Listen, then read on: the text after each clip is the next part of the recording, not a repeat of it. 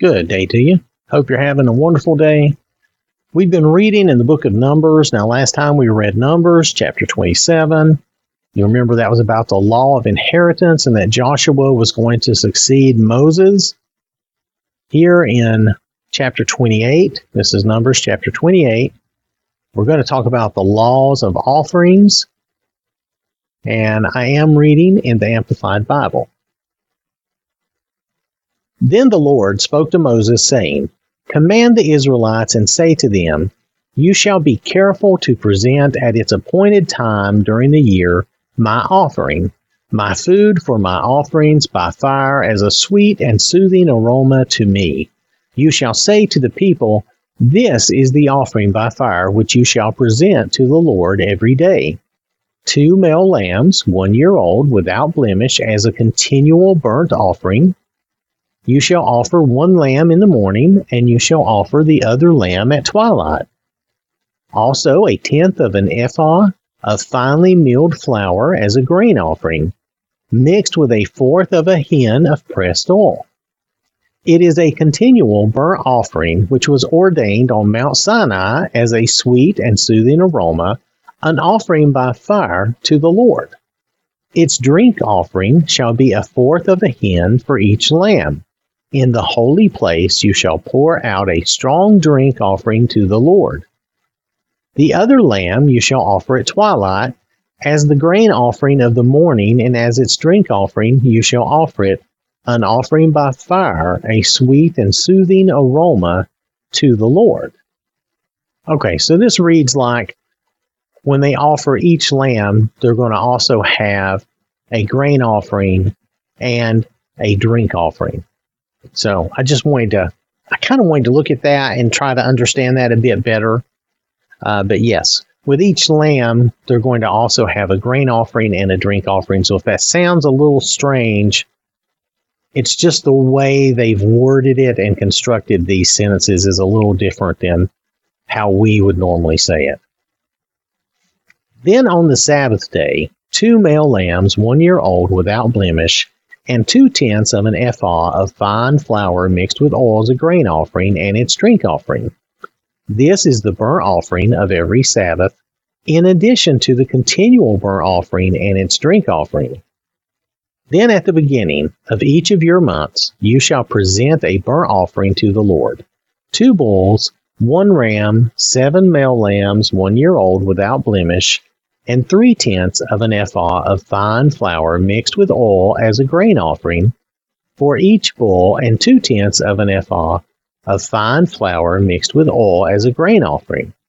For the one ram, and a tenth of an ephah of fine flour mixed with oil as a grain offering for each lamb, as a burnt offering of a sweet and soothing aroma, an offering by fire to the Lord. Their drink offerings shall be half a hin of wine for a bull, and a third of a hin for a ram, and a fourth of a hin for a lamb. This is the burnt offering of each month, throughout the months of the year. And one male goat as a sin offering to the Lord, it shall be offered with its drink offering in addition to the continual burnt offering. The Lord's Passover shall be on the fourteenth day of the first month of each year. There shall be a feast on the fifteenth day of this month. Unleavened bread shall be eaten for seven days.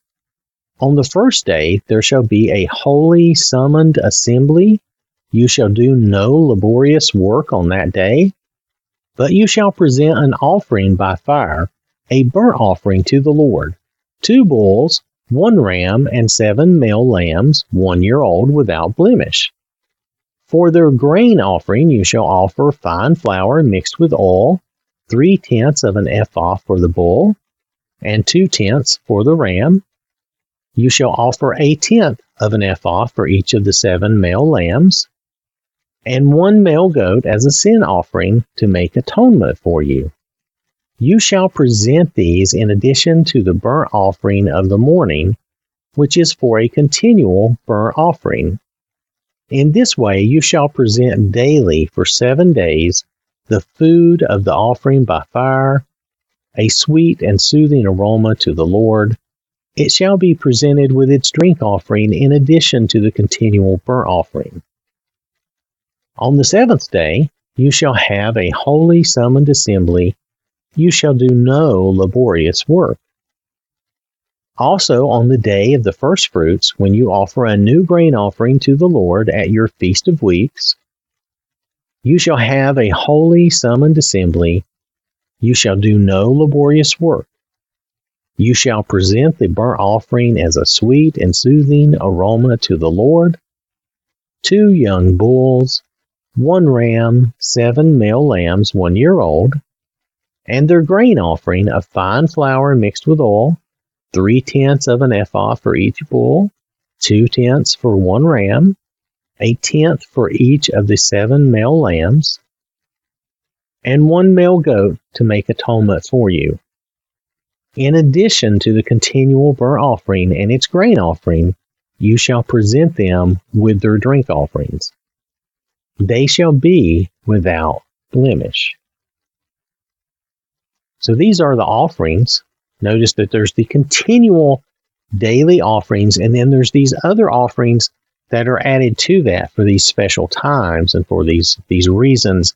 And notice the goat that is given as an atonement and notice that these animals are without blemish. All this is hearkening. You know, it's just it's just hearkening to the Lord's sacrifice that He's going to make for us. He's going to be that perfect, spotless offering. He's going to offer Himself out of love for us so that His blood will wash away our sins and take our sins away. The blood of these animals could not wash away their sins. It would just cover their sins for a time. And so they had to continually do this. Jesus' perfect blood washes our sins away for all time. Every time we go to the Lord in prayer and pray in a spiritual way, we are washed again in His blood and our sins are washed away. So it's not that we don't experience that where we sin and we need forgiveness, and so we get atonement. We do experience that over and over, just like they did. But Jesus is, He is our goat for our atonement. And that's not to be mean. I don't mean that in a any way insulting way. He is that perfect sacrifice. He's actually that perfect lamb, right? The lamb of God. But here, you'll notice they had one male goat to make atonement for you. So that's why I was saying he is. And today's acronym for GOAT is greatest of all time, right? If you're a sports person, you know this greatest of all time. They're the GOAT.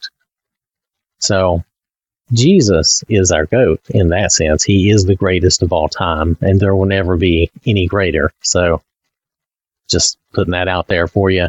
Something just you can maybe relate to a little bit and uh, in today's world, okay? All right.